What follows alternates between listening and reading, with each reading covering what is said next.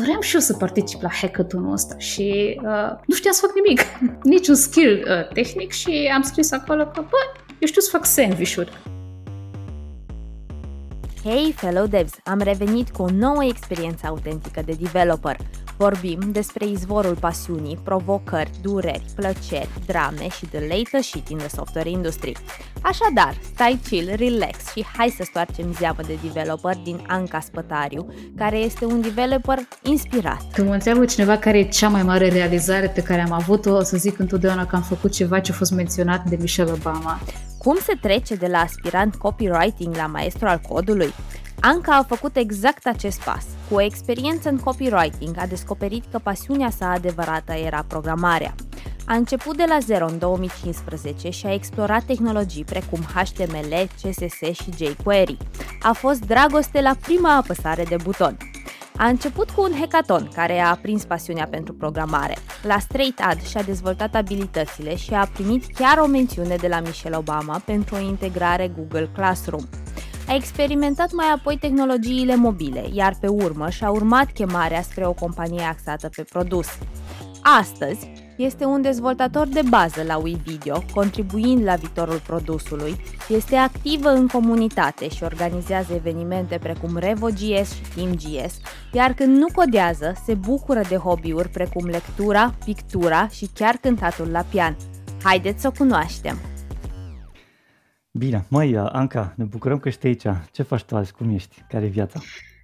Mai bine, am puține emoții, trebuie să recunosc și mă gândeam astăzi de ce am programat tocmai într-o zi de luni, dar uh, hai că începem așa săptămâna în forță și na, vreau să vă mulțumesc că m-ați invitat.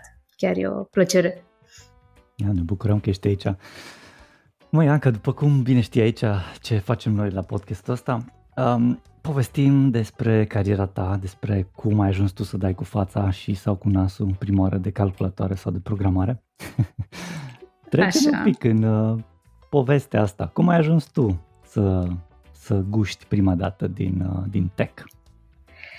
Păi, cred că prima dată când am văzut un calculator a fost la mine acasă și era un HC, dacă nu mă înșel, cred că așa le spunea. Și țin minte că aveam un monitor din ăla vechi uh, cu verde și cu negru, deci era monocrom și la un moment dat uh, părinții mei mi-au legat HC-ul pe televizor și am văzut 8 culori. Și în momentul în care am văzut alea 8 culori, am zis că asta trebuie să fac pentru tot restul vieții și vreau să fac ceva să, care să aibă de-a face cu, cu calculatoarele. Și Așa ceva... Tare impresionat să știi și cumva am făcut o chestie program, programatică care lupuia printre alea opt culori. Deci a fost o chestie super importantă pentru mine la momentul ăla și da, mai târziu, când am primit și primul calculator, să fi fost, nici nu știu, în clasa 5 a 6 am primit un Pentium 2 care deja era destul de avansat și am avut primul joc, mi-am și acum, era vorba de Preistoric 2, am zis că na, trebuie să, trebuie să fac ceva, să pot pune mâna cât mai mult pe calculator și cum nu prea cred că puteam să-mi fac carieră din stat pe Mirc, am ajuns ceva mai mult, ceva mai târziu da. să, să fac programare. Dar să înțeleg că tu ai făcut ceva programatic, literele ai programat culorile alea să se ceva, să se schimbe? Mai nu sau? mi-amintesc exact, deci nu mi-amintesc exact cum am făcut sau cine mi-a arătat, că mă gândesc că nu a fost de la mine putere, dar da, ceva lup am făcut acolo și se schimbau și lupuia între astea mm. opt culori și cred că aveam și ceva jocuri pe HC-ul ăla, dacă mi-amintesc bine, un Bomberman sau ceva foarte similar Pong, ceva super simplu oricum, dar mi se părea minunea științei și a tehnologiei. Nu mai văzusem așa ceva până atunci. Cam Dar da, cam asta ca atunci. Mai nu știu să zic, deci nu, chiar m-am gândit înainte să începem, nu mi-amintesc, dar cred că era, dacă primul calculator PC l-am avut în clasa 5-a, 6 pe acolo, asta a fost cu câțiva ani în urmă, deci eram super copil. Dar, na, părinții mei au fost ingineri, uh, au fost și pasionați de tehnologie, așa că, na, cumva am avut acces destul de devreme la anumite lucruri, ceea ce a fost foarte fain. Dar da, cam, cam de acolo, cam atât de, mm. cam atât de veche e pasiunea asta. Și ai simțit că încă de pe atunci erau uh, părinții tăi aproape, te-au susținut în demersul ăsta sau uh, ți-a oferit pur și simplu și tu ai pus mâna și ai mers Mai, Da, dar trebuie să ne gândim că pe vremea aia era foarte greu să susții pe cineva pentru că adevărul e că nu aveam foarte mult acces la... Deci în măsura în care au fost posibilități, da, pot să zic că am fost, am fost susținută, am mers la ceva cursuri ulterior, dar na, era vremea dinainte de internet. Dacă mi-ar fi spus cineva atunci că internetul va costa 40 de lei sau cât plătim acum la RDS, aș fi zis că e un nebun, că ceva atât de minunat n-ar putea fi vreodată aproape gratis. Uh, dar da, pot să zic că m-au susținut întotdeauna în chestia asta, uh, am mers la concursuri, am mers, uh, na, am investit și în tehnologie atâta cât s-a putut și na, în măsura posibilităților pe care le-am avut la momentul ăla, că na, eram în vremea în care mergeam încă cu dischetele de la unii la alții ca mm. să ne luăm programe, așa că... Dar au fost și vremuri frumoase. Deci chiar, chiar mă bucur că am trăit așa începuturile, dacă vrei, din zona asta, mai ales de, de zonă de web și de internet.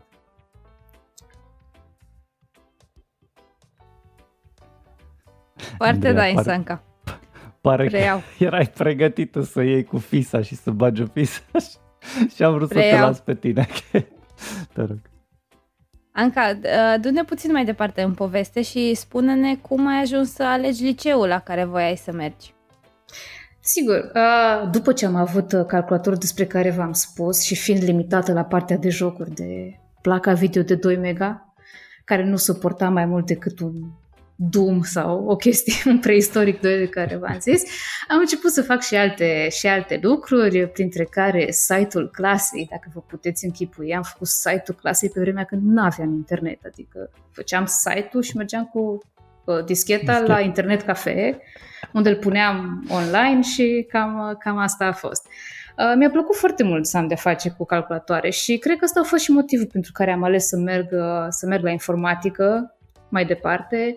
Uh, întâmplarea au fost și că liceul la care eram, că am fost din clasa 5 la un colegiu, era un liceu foarte bun în zona de, în zona de informatică și uh, cam așa am ales să merg mai departe pe, pe partea asta. Nici nu prea plăcea mie foarte mult partea asta umanistă, limba română sau așa, mi se părea că e nu, nu mi se potrivește, deși am ajuns mai târziu să lucrez în domeniul ăsta, nu vine să cred. Dar, uh, na, mi se părut că mi se potrivește mai bine partea asta a științelor exacte și de asta am ales să merg, să merg mai departe și da, mi-a venit oarecum natural, sunt o persoană destul de logică, curioasă, îmi plac multe, mm-hmm. îmi place să descoper chestii și atunci cumva, da, cumva mi-a venit uh, natural.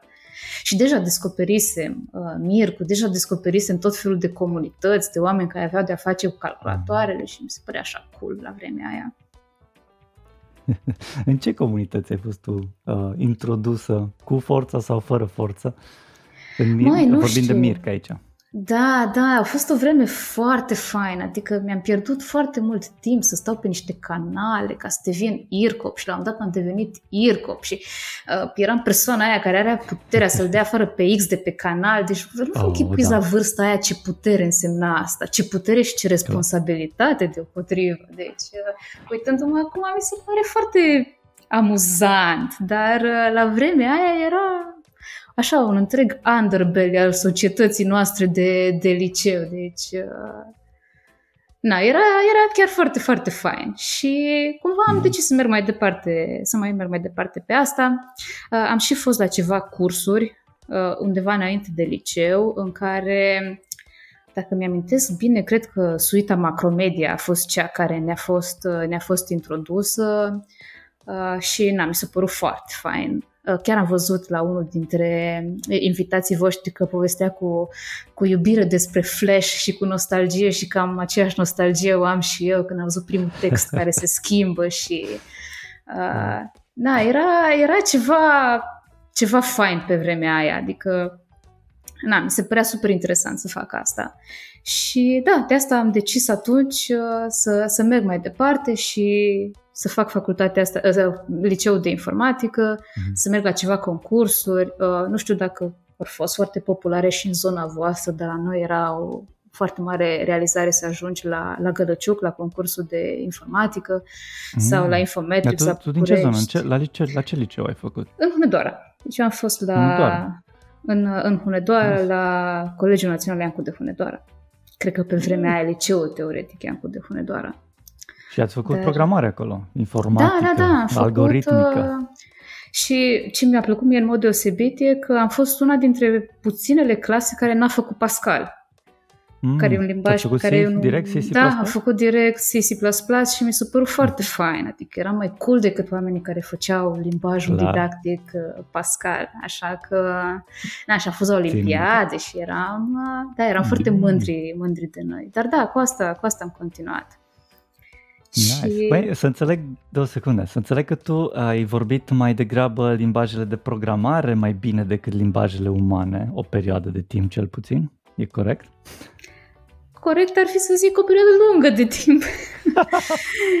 yeah. Cred că e în natura noastră să, să fim uh, mai atrași de zona asta, dar da, mi-a plăcut foarte mult. Mi-a plăcut, uh, mi-a plăcut super mult și am ales să merg pe chestia asta în continuare până într-un moment în care am zis, păi nu, chestia asta nu-i de mine. Deci uh, cu cât, cu cât entuziasm am avut la început, uh, când am ajuns în facultate am zis, păi nu, nu cred că pot să fac asta fără live. Nu, nu cred că mi se potrivește, știi?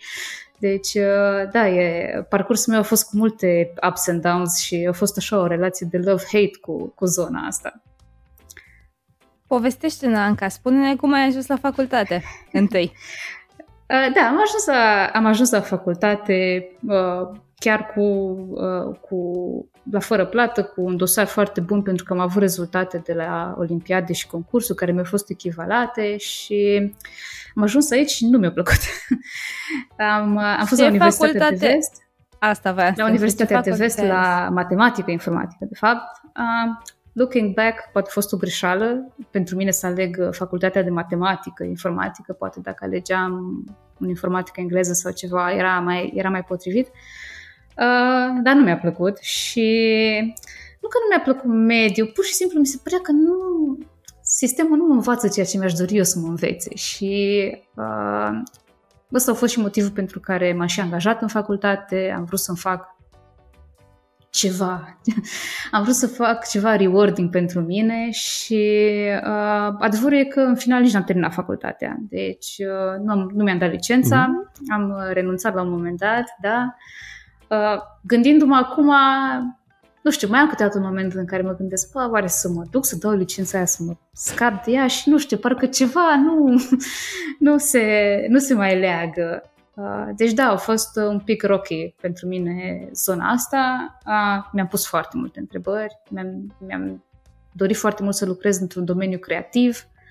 Nu vedeam zona asta ca fiind un domeniu creativ la momentul ăla. Mă visam, nu știu, poate într-un fel de madman, să lucrez într-o, într-o zonă de advertising, ceva de genul. Așa că după foarte multe joburi uh, menite să pună mâncare pe masă și cam atâta. Uh, am reușit să mă angajez într-o companie în care am fost cu un pas mai aproape de asta. Uh, m-am angajat pe partea de SEO, de marketing online, de... și așa am, uh, am intrat cumva, cumva în zona asta. Și da, asta am făcut pentru șase ani, șapte ani, nici nu știu.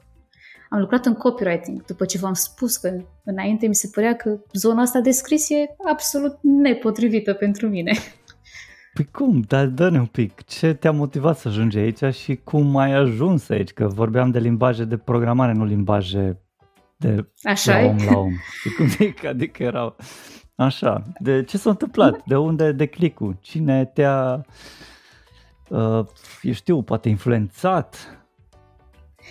Uh, cred că pinpointuit momentul anume, dacă ar fi să aleg acum, cred că Uh, nu știu, v-am zis că am lucrat în timpul facultății și m-am angajat la o firmă de telecomunicații unde nu prea aveam atât de mult de lucru cât credeam eu că o să am, așa că mi-am făcut un blog. Și în urma scrisului pe blog uh, am început așa să prind un gust pentru, pentru cuvinte, uh, am cunoscut foarte mulți oameni extraordinari, oameni care mi sunt prieteni și în zi de azi și care au avut un super impact asupra carierei mele Uh, dar da, cred că, cred că asta a fost. Am început așa stângaci și prin exercițiu și prin sute de articole, cumva mi-am format uh, mi-am format Deci ai dat cu mâna. picamărul, cum se zice, până da, când da, ți-a eu, ieșit. eu Dar sunt un om întrebarea foarte este de- muncitor. Ok, deci până la urmă a venit cineva cu, băi, hai ajută-ne cu asta. Poți? A, Tu ai zis, păi da, sigur că pot. Nu chiar, uh, lucram, mi-e și, parcă mi-e și greu să mai spun acum ce, mai, ce lucram în perioada aia, lucram într-o firmă de birotică și papeterie, if you can imagine, și uh, aveam o prietenă blogăriță care a postat un job uh, la compania ei și eram așa sătulă de mediul în care lucram, lucram cu statul, deci nu vă puteți închipui. Hmm. Și am zis, băi, Înțeleg. Andreea, aș putea să fac și eu ce faci tu acolo la, la firma asta voastră? Și mi-a zis, da, hai.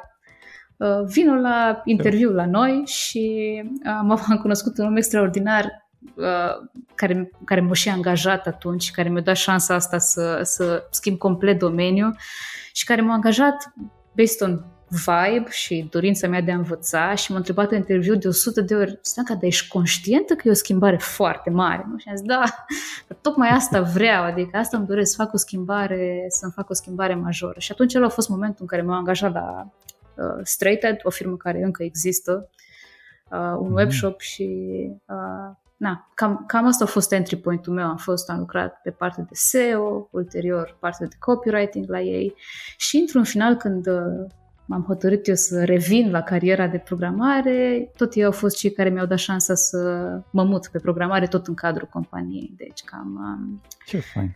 cam asta a fost. Uh, Și cum, cum, cum ai simțit? Hai, dă un pic. Ok, ai ajuns expert SEO, ai ajuns expert copyright, ai zis, bă, na bun. Pare că ceva lipsește. Ce s-a întâmplat sau ce a lipsit sau care a fost acolo momentul de ai ajuns din nou în zona asta de analytical thinking și programare, basic? Uh, Da, aici pot să răspund că aici știu răspunsul pentru că a fost o analiză pe care am făcut-o și eu de, de multe ori. Uh, e f- mi-am dorit instant gratification-ul ăla când creezi ceva să vezi acel ceva. Uh, Când faci copywriting și în special cum am făcut eu Mhm. pentru alte țări mai mult, uh, nu aveam acces la modul în care interacțio- interacționau oamenii cu textele mele. Vedeam un analytics, vedeam impressions și click-uri, dar nu, cum să zic, ceva lipsea așa din... uh, Nu era foarte rewarding uh, pentru mine și de foarte multe ori uh, ne întâln- nu știu, mă întâlneam cu așteptările clienților care poate erau dacă tu le scrii un articol mâine să vândă 700.000 de produse sau, nu știu, niște aș- așteptări destul de ne- nerealiste. Și am zis, băi, în programare e mai simplu. Ți se zice să faci un buton, faci un buton. E, ai creat ceva, ai livrat ceva, e foarte, uh, e foarte vizibil, foarte transparent și după aceea te muți la următorul buton pe care l-ai de creat. Și uh, da, asta a fost prima dată când, uh, când m-am gândit că aș putea să mă întorc. Și a doua chestie a fost că exista, mai țineți voi minte că exista alt club pe, pe Mhm. vremuri și, Nice. na, fiind în zonă, uh, era deschis așa și pentru programatori și pentru oameni din copywriting, era așa un mediu foarte, foarte fain și Și așa mai Eu- private din câte știam. eu, Da, nu? da, Nu da, oricine exact, putea să exact. meargă acolo. Uh, Dar cumva, na, fiind în zona asta de copywriting, aveam uh, dreptul să, să merg acolo. Și eu am făcut un hackathon. Și mă, doream și eu să particip la hackathonul ăsta și uh, nu știam să fac nimic. Adică chiar nu aveam niciun skill uh, tehnic și am scris acolo că, bă, eu știu să fac sandwich-uri, că și pot să susțin o echipă cu asta dacă altceva nu se poate. Și eu cu o prietenă care și ea era în același domeniu ca mine. Și uite că ne-am făcut o echipă și n-am câștigat, evident, dar la sfârșitul hackathonului făcusem un site care arăta chiar bine, adică cu ce am învățat în noaptea aia, mi-am refreshuit că se schimbase tot ce știam eu de la site-ul clasei din clasa 7 știi?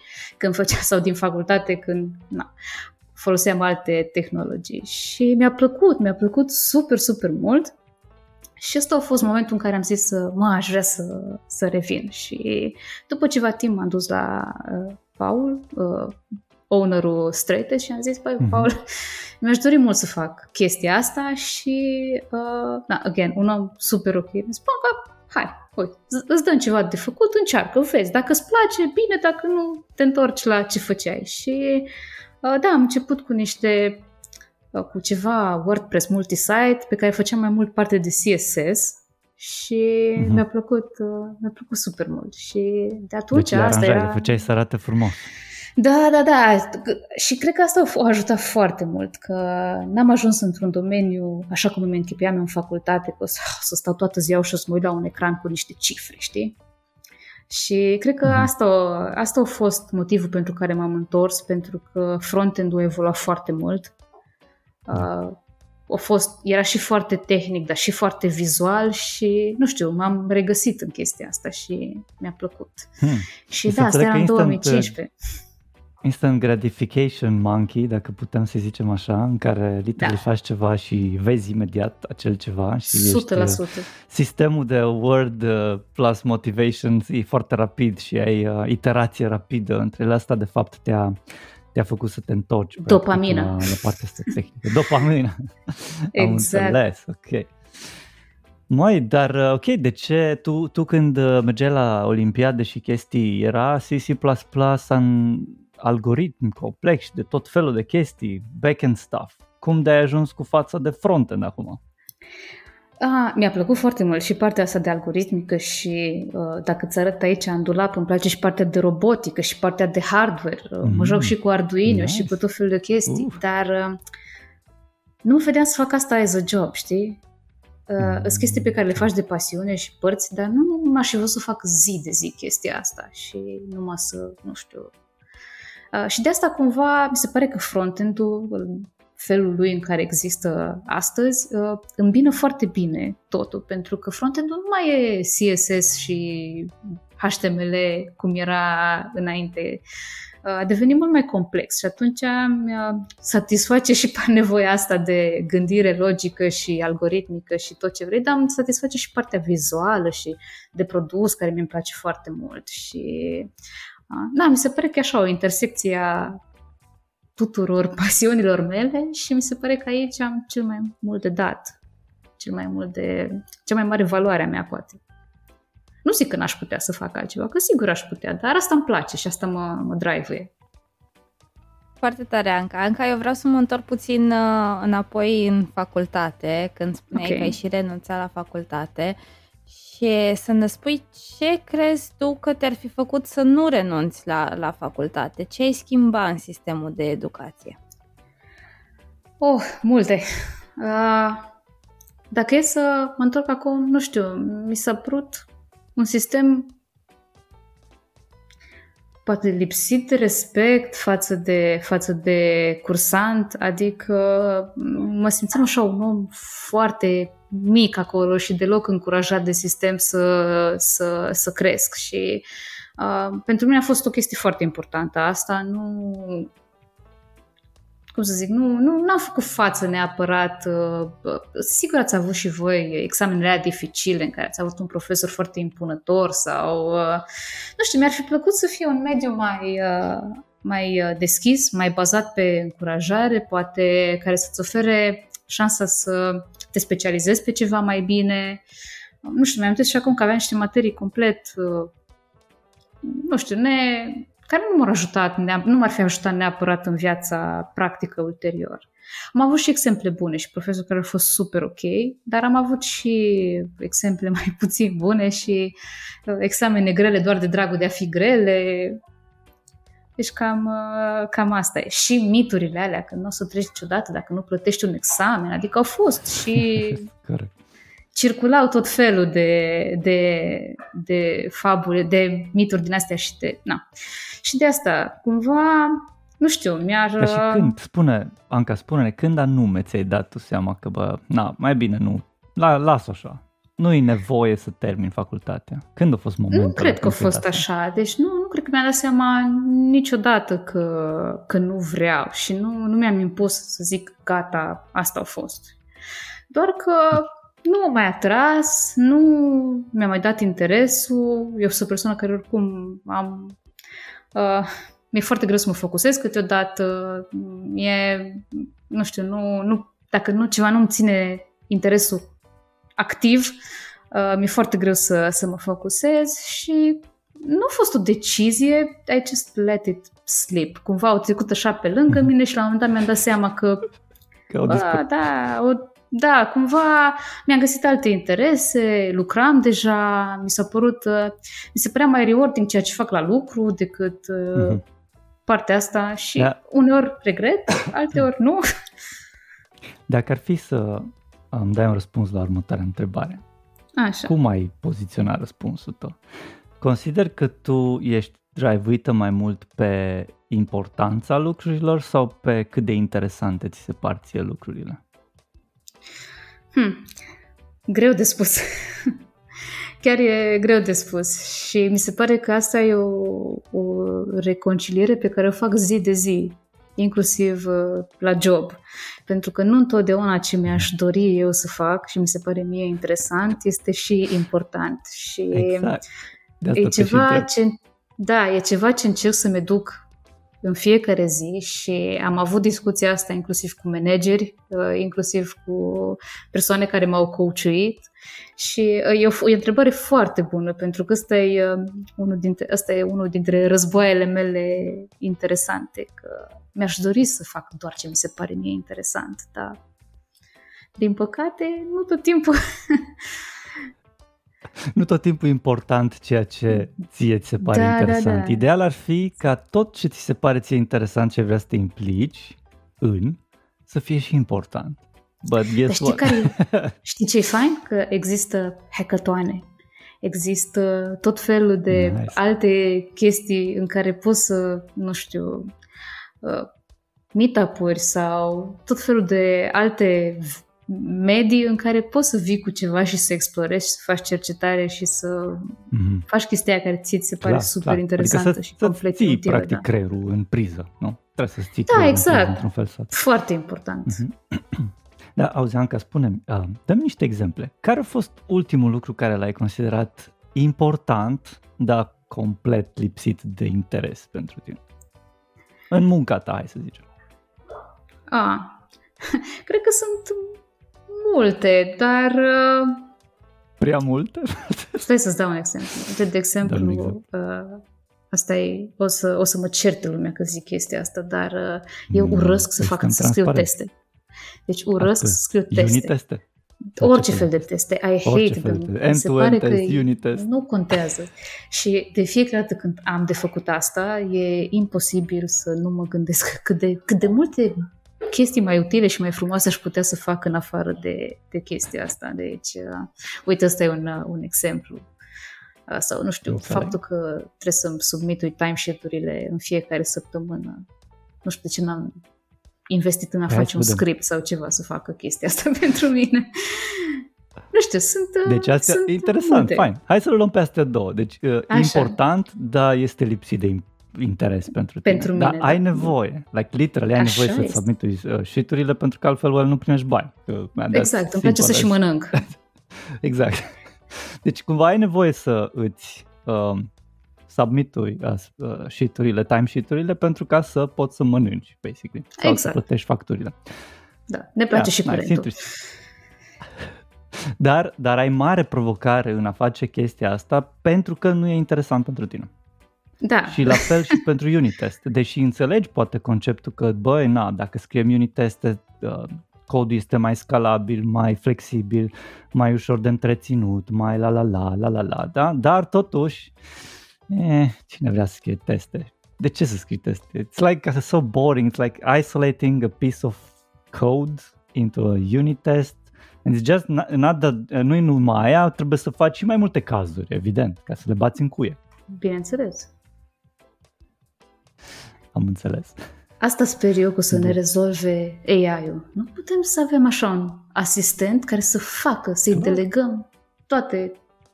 Eu să scriu codul și să-i spune AI-ului, păi, testează tu chestia asta, găsește tu edge case-urile. Nice. Chiar... Dar să știi că se poate. Ai încercat? Uh, deocamdată nu, dar cred că sunt încă early days și încă ne luptăm cu acuratețea și așa, dar da, sunt convinsă că se poate.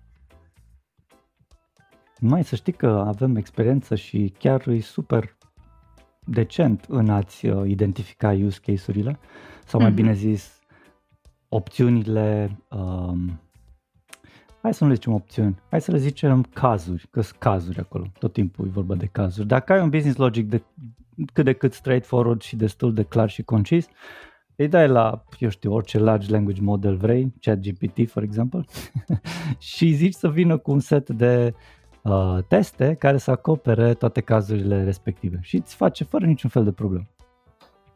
Super tare să știi că o să încerc chestia asta. da. Mai Anca, că tot... Ai... Uh, da, zi Scuze, Luci. Uh, că tot uh, ai menționat de AI. Cum vezi tu uh, apariția AI-ului în lumea software? Crezi că ți-ar putea înlocui jobul tău vreodată? Măi, era o memă la un moment dat care zicea hai să facem un sport, să lăsăm oamenii să se dopeze cu ce vor ei și să vedem how high women, uh, people can jump, știi? Așa văd și eu în, în programare chestia asta. Hai să ne luăm tot ajutorul pe care îl putem și să vedem cât de departe putem ajunge. Uh, nu cred, nu cred că o să ne ia AI-ul job adică chiar glumeam uh, recent că aspiratorul la care se plimbă singur încă nu a învățat să treacă de covor. Uh, asta așa ca o, ca o glumă. Uh, dar clar o să ne schimbe. O să ne schimbe jobul așa cum arată el în ceva ceea ce din punctul meu de vedere o să fie ceva mai bun. Uite, poate o să ne scape de toate părțile astea menial și boring. Poate o să ne ajute să ne, nu știu, o să ne scape de treabă repetitivă. Nu asta încercăm tot, să automatizăm procese, să scăpăm de anumite chestii pe, care, pe care le facem. Și Uite, din punctul meu de vedere, da, exact, exact. Deci din punctul meu de vedere, eu primesc cu brațele deschise orice ajutor din partea tehnologiei și mi se pare că asta e direcția în care trebuie să mergem uh-huh. și să ne adaptăm uh, vremurilor. Pentru că, deci știu, cum, cum te-ai adaptat tu până acum? Ce ai folosit sau cum ai folosit tu acest large language model ca să îți facă ție pe plac într-un fel sau altul? Uh, mai, nu pot să zic că am folosit, adică re, interacțiunea mea cu ChatGPT a fost foarte mică până acum și a fost doar la nivelul ăsta de curiozitate. Uh, ce am încercat până acum, uh, așa am experimentat cu, nu știu, să-i fidui o bucată de cod foarte complex și să-l uh, rog frumos să îmi explice ce, ce, ce am vrut eu să zic acolo sau alt, alt programator.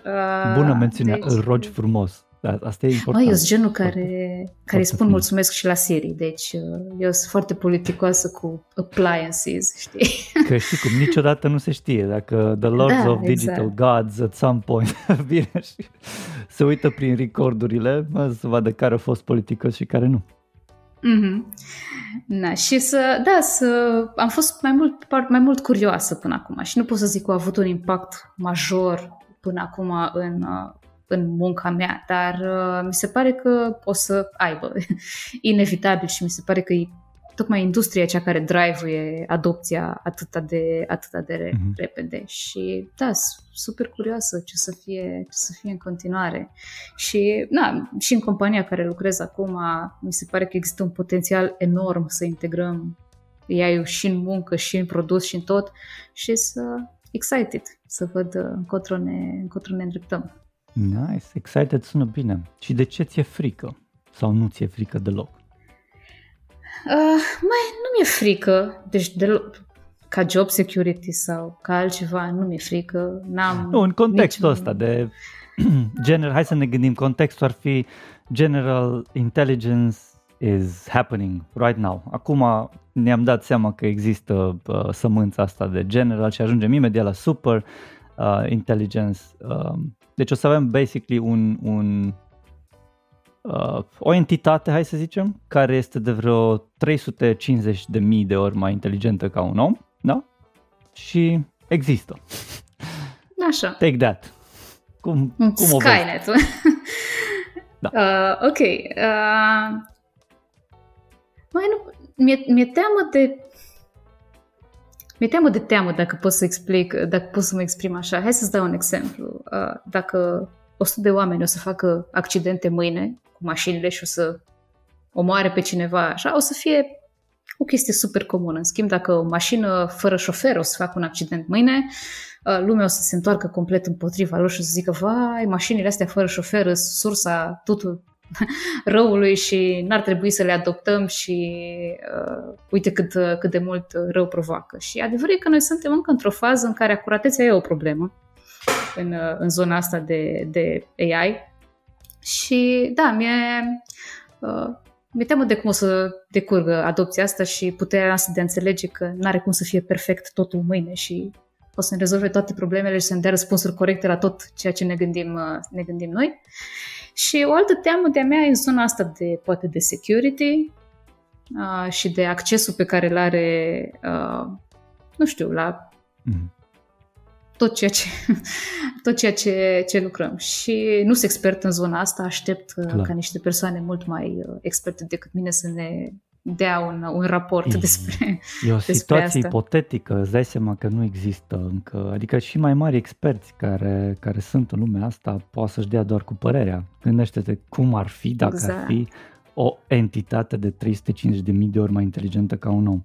Păi, în primul rând, nu doar că noi n-am mai conta, după părerea mea, în materie de ce provocări avem sau ce gândim. Ar fi cumva de genul noi suntem kind, kind of like furnici, like avem mușuroiul nostru și omul da, se gândește cum să facă autostrada care trece pe aici. Evident că nu, sunt câteva mușuroaie care na, n-o să, nici nu înțelegem ce e autostradă. Tu fiind furnic înțelegi ce e autostradă? Nu înțelegi. Probabil că o să fie destul de dificil pentru noi să înțelegem anumite lucruri E, un, e un joc de, un joc de imaginație. Nice! Da, eu cred că astea sunt întrebări pe care le-au avut omenirea înainte de orice mare breakthrough. Sunt convinsă că și înainte de industrializare oamenilor le-a fost foarte greu să-și închipuie cum o să arate viața după. Clar. E o altă etapă. Mai am eu o întrebare, Anca. În, uh, în viziunea ta, um, care sunt lucrurile unice ale gândirii umane pe care ai crezi că nu ar putea să le preia? Mm. Poate partea de empatie? Nu știu, mi se pare că mm-hmm.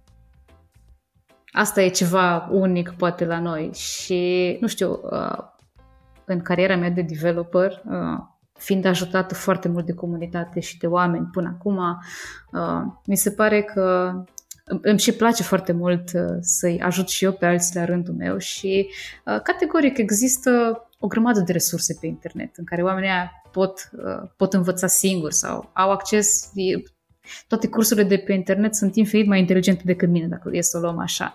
Dar empatia cu care poți mentora un om, mi se pare că e cumva, cumva diferită și am preferat mereu să mă uit la cineva decât la un curs câteodată în, în uh, domeniul ăsta și na, m-a, ajutat, uh, m-a ajutat mult.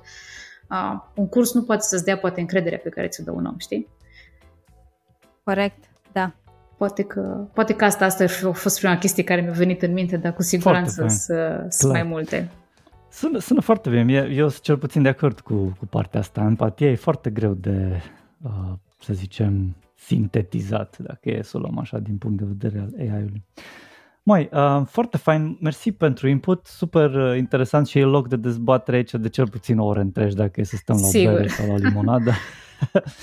dacă, dacă vrei putem trece un pic mai departe. Aș vrea să te întreb ce anume te-a determinat să ajungi pe scenă și să vorbești unui public. Știu că ai făcut câteva, um, câteva talk-uri la Team JS și poate în altă parte. Spune-ne un pic ce te-a drive și de ce ai ajuns acolo. Uh, da, uh, adevărul e că am avut destul de multe probleme în a ah, dacă zic comunicare, de sună destul de rău, dar am fost o persoană mai emotivă, greu să mă exprim și așa și am uh, cumva am ales să mă pun în niște situații inconfortabile pentru mine care să mă ducă mai departe și dacă tot a început că, prin faptul că am fost într-un grup de teatru amator în care o trebuie să fiu acolo și să vorbesc și lumea să uita la mine, uh, am continuat cu timpul să mă pun în situații în care să vorbesc, uh, să vorbesc în fața oamenilor, să-mi depășesc niște frici. Uh, podcastul de azi este încă un exemplu, pentru că e terifiant pentru mine, dar iată că o fac. Și uh, da, cumva pe mine m-a ajutat foarte mult comunitatea asta la timp jos și mi se pare că oamenii din comunitate și, nu știu, cursurile pe care le-a făcut Andrei Pfeiffer la un moment dat, că a făcut niște workshop-uri, uh, m-au ajutat foarte mult în carieră. Și fiind implicat în comunitate, uh, mi s-a părut că na, ar, fi, ar fi fain să o drive și eu mai, uh, mai departe, implicându-mă și în organizare, și în speaking, și în Prevo.js și toate cele. Iar uh, uh, primul top pe care l-am ținut așa departe de casă, cu oameni, uh, oameni mm. diferiți de cei pe care îi văd aici, a fost Ajuns Heroes, unde au fost mulți și au vorbit pe scenă. Și uh, da, mi-a fost, uh, mi-a fost destul de greu, dar uh, cumva am seama că merită să încalc frica asta și să mă duc și să vorbesc despre o chestie care pe mine mă pasionează uh, și că tot mhm. veni vorbea era o chestie care mie mi se pare foarte interesantă, dar în esență e complet inutilă pentru toată lumea. Am vorbit despre senzori, EEG și chestii foarte faine, nu despre ceva util ce ai putea folosi la lucru mâine, dar m-am gândit că dacă pe mhm. mine mă pasionează, s-ar putea să fie și alții ca mine să, să se pare interesant. Uh, dar da, cam asta a fost. A fost o provocare pentru mine. Uh-huh. Și cum ești tu? Că am senzația că adesea te pui în ipostaze în care ești din zona ta de confort. Pentru ca să ce? Și cine te împinge în afara zonei tale de confort? Mai eu mă împing în special, că mi se pare că altfel nu poți să progresezi. Și uite, când uh, m-am angajat prima dată într-o companie mare, în Tripiller, ca să fiu mai exact, uh, m-am angajat pe post de mid developer și mi-am dorit foarte, foarte mult uh-huh. să mhm. fiu senior ca să-mi validez mm. eu ceva ce impostorul din mine nu credea că e, uh, că e valid, că am un sindrom al impostorului foarte bine dezvoltat. Și vorbind cu oamenii de acolo, mi-au spus că, băi, e super ok să fii tehnic foarte bun, dar trebuie să fii și un bun comunicator, trebuie să influențezi și pe alții, trebuie să uh, participi, să fii vizibil, să nu te ajunge, ajunge să stai în dulapul tău acolo și să bați din taste, indiferent cât de inteligent bați din taste. Și um, atunci am început să, să văd că abordarea trebuie să fie un pic mai, uh, mai broad, așa. Mm-hmm. Și când zici ar trebui, am... te referi la literally ce ai avea tu nevoie să devii o persoană mai bună din punct de vedere al carierei sau a carierei? Um, sau, sau cum anume? Încearcă să poziționez un pic lucrurile astea, că e un pic neclar pentru mine și mi-ar plăcea să Sigur. clarificăm aici. Ce anume, da, deci cu, cum anume vezi tu lucrurile astea? Uh, uh, tot zici că trebuie, trebuie, trebuie un set de multe trebuie și întrebarea e cum anume te ajută pe tine aceste trebuie, trebuie, trebuie pentru ca să devii uh, sau să mergi într-o direcție în care ți-e potrivit ție? Uh, da, sigur. Păi, uite, poți să fii super, super bun tehnic, să ți se dea un task pe care, nu știu, să-l faci la perfecție în jumate din timpul pe care l-ar face alte persoane. Dar, uh, nu știu, ăsta e singurul lucru pe care tu îl vrei de la un om pe care îl angajezi într-o companie. Uh, nu vrei să fie și un team player, nu vrei să fie și o persoană care să îți înțeleagă produsul sau o persoană care să îi învețe pe alții sau, uh, nu știu, să uh-huh. nu-ți fie rușine când deschide gura într-un meeting cu clientul sau, nu știu, sunt, uh, sunt foarte multe okay. fațete la care trebuie să lucrezi când intri într-o companie și asta te face și știu că ți-e place chestia asta, te face un developer matur. că am auzit că ai mai menționat de tocul da. de, de maturitate în, în alte podcasturi și uh, da, la un, la un moment dat înveți foarte mult pe partea tehnică, dar începi să stai seama că e mai mult de atât.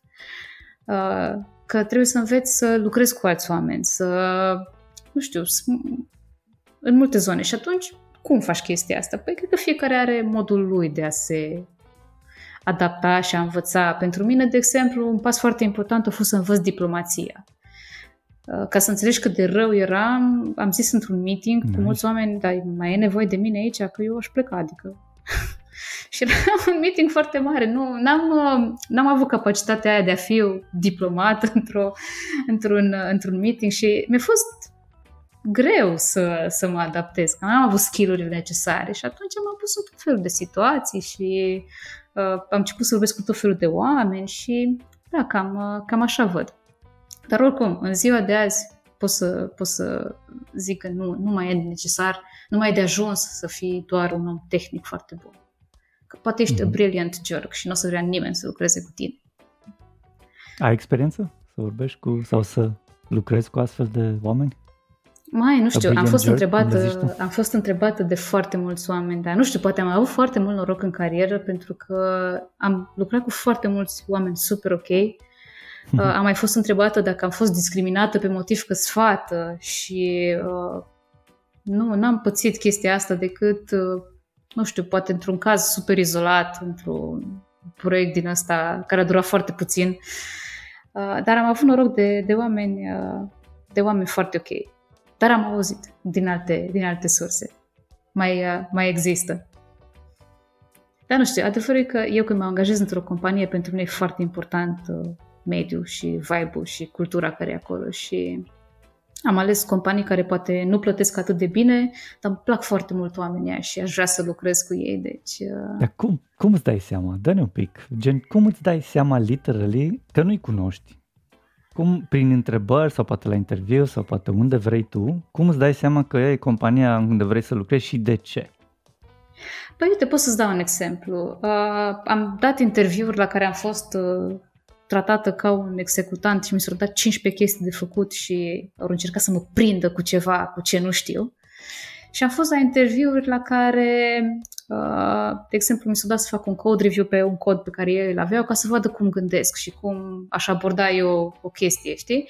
Și automat m-aș duce pe a doua variantă, că mi se pare un semn de respect față de omul la care e, care e în fața ta. Și sunt multe chestii din astea mici care, care contează. Asta a fost așa un exemplu pe care, na, care mi-a venit în minte. Super. Da, încerc să aflu cât mai multe. Și cum afli cât mai multe? Mai făcut curioasă, Anca. Ce, ce întrebări pui ca să afli cât mai multe lucruri?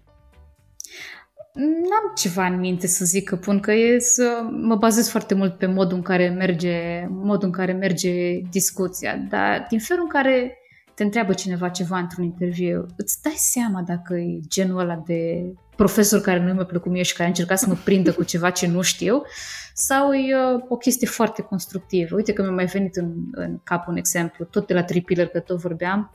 Uh, era primul meu interviu mai serios în zona asta de, de development și uh, m-am blocat la un moment dat. Adică îmi amintesc și astăzi că am dat un interviu și oamenii au fost foarte drăguți și mi-au dat și o prăjitură, că era ceva happy day și am ținut întreg interviul la cu prăjitura aia în față care mă bulversa.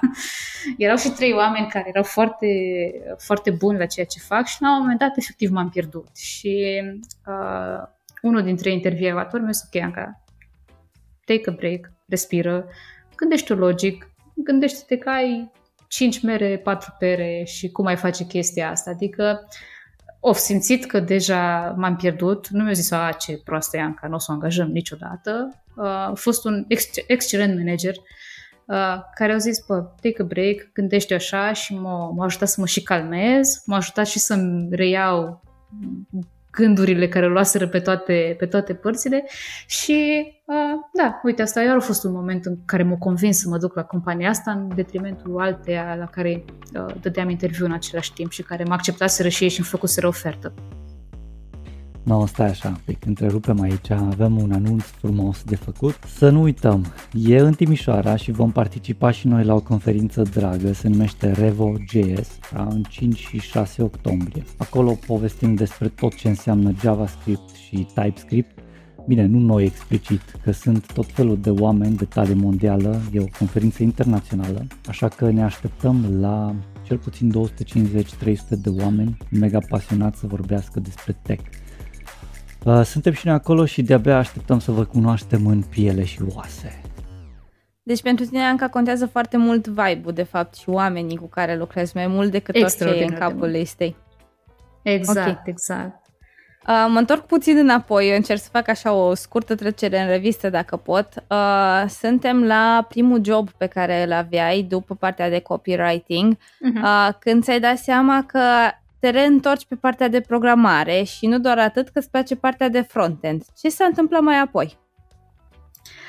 Um, ce s-a întâmplat? Mi-am dat toată silința să învăț cât mai bine partea asta. Am intrat în modul ăla de învățare, de acumularea cât mai multor uh, cunoștințe. M-am simțit prost pentru că mi se părea că vin la masă mult mai târziu decât alții, că erau uh, copii tineri care știau mult mai multe decât mine, poate, și că am pierdut ceva. Dar vezi tu, mi se pare că domeniul ăsta de front-end se mișcă atât de repede încât și dacă ai experiență de foarte, foarte mulți ani cu anumite tehnologii, they come and they go. Și am zis că, păi, dacă eu învăț JavaScript, limbajul, și învăț bazele și am o fundație foarte solidă, pe urmă pot să învăț orice framework peste el și mult mai ușor. Și asta am ales. Am început să învăț fundația, bazele, am plecat de la faptul că vedeam ceva cod și nu-mi dădeam seama ce JavaScript, ce din jQuery, ce asta aici, adică uh, partea, asta de, partea asta de limbaj. Și că am menționat uh, workshop-urile făcute de Andrei Pfeiffer, au fost uh, două la care am participat și a fost fix asta. JavaScript Fundamentals, în care am început de la tipuri de date și the basics. Și am mai avut și ceva cărți, cartea lui Zacas, în fine, au fost Asta, asta, asta a fost primul pas, să învăț baza, care nu avea valoare în momentul ăla decât dacă știai și un anumit framework, dar am decis să încep așa, am învățat asta, am învățat uh, CSS și pe urmă am avansat, am făcut backbone, am făcut Angular, am făcut, azi fac React, dar nu, mi se pare că e foarte, dacă ai bazele, pe urmă totul e foarte ușor. Ziceam că primul pas a fost să, să începi să înveți partea de JavaScript. Ce a urmat mai apoi? Ți-ai schimbat jobul, ai rămas acolo unde lucrai. Ce a urmat mai apoi? Uh, da, uh, la un moment dat am vrut să văd cum e și lumea mai departe de pereții mei din, uh, din birou, din uh, Piața Unirii și am zis hai să văd și la alte companii. Uh, am zis să mă duc la o companie mai mare, uh, am dat un interviu atunci, am ales să mă duc la Tripiller, unde am învățat extraordinar de multe, adică mi s-a părut că, uh, nu știu, pe lângă faptul că am învățat foarte multe tehnic, am învățat și să lucrez într-o echipă, să lucrez într-un sistem agile, să... A, a fost așa o întreagă, o altă ligă pentru mine, dacă vrei. Uh, am stat acolo o perioadă și apoi m-am întors la firma mică din care am plecat, pentru că aveau um, un proiect foarte interesant uh, pe care mi-au cerut ajutorul și am zis, bă, m-aș întoarce acolo again, din cauza vibe-ului, din cauza oamenilor, că uh, na, mi-a plăcut foarte mult. Am stat acolo înainte pe diferite posturi, cred că vreo 5 sau 6 ani și it felt like home. Uh, și am fost acolo, am făcut proiectul ăsta, după care m-am gândit să plec iară, uh, să cumva să mă dezvolt și să fac, uh, să fac mai multe lucruri și uh, da, am schimbat mai multe companii până am ajuns aici unde sunt azi uh, și nu cred că e compania importantă, ci decizia de a face uh, development de produs. Pentru mine asta a fost uh, foarte important, să ajung undeva unde se dezvoltă un produs, că mi se pare că e, din nou, știi, gratification la că construiești ceva și vezi cum crește și uh, oamenii îl folosesc și na, cumva mi se, mi se pare că mi se potrivește zona asta. Foarte tare. Ne spuneai la un moment dat, Anca, de uh, sindromul impostorului, care Așa te-a oprit din multe lucruri pe care voiai să le faci. Cum i-ai făcut tu față? Cum ai reacționat tu? Cum ai trecut peste lucrurile astea? Mai uneori cu șuturi în fund de la oameni care au crezut în mine mai mult decât am crezut eu, uh, alte ori cu mers înainte și trecut prin și Uh, fără să, mă, fără să mă gândesc prea mult la asta. Dar e o problemă reală, e o problemă pe care o am și astăzi și aș minți să spun că nu știu, înainte de, poate de un review pe care l-am în companie, da? sau de ceva unde oamenii îmi spun dacă mă descurc bine sau nu, mă gândesc, bă, dar oare chiar merită, adică oare chiar fac oameni, oare am păcălit pe oamenii ăștia să creadă că eu merit uh, suma asta de bani, postul ăsta pe care l-am, încrederea asta, adică na, nu știu, ca să înțelegi uh, cât de tare mă, mă afectează asta, întotdeauna am fugit de proiecte care au de-a face cu zona financiară. Pentru că mi se pare prea mare răspundere. Mă gândesc, bă, dacă, da, dar dacă sunt eu așa de impostor cum mi se pare mie și acum stric și le iau banii oamenilor, știi? Adică mi se pare că e răspunderea mult prea mare. Așa, în alte firme, nu, ai dat-o de gard cu ceva, nu-i mare lucru, știi?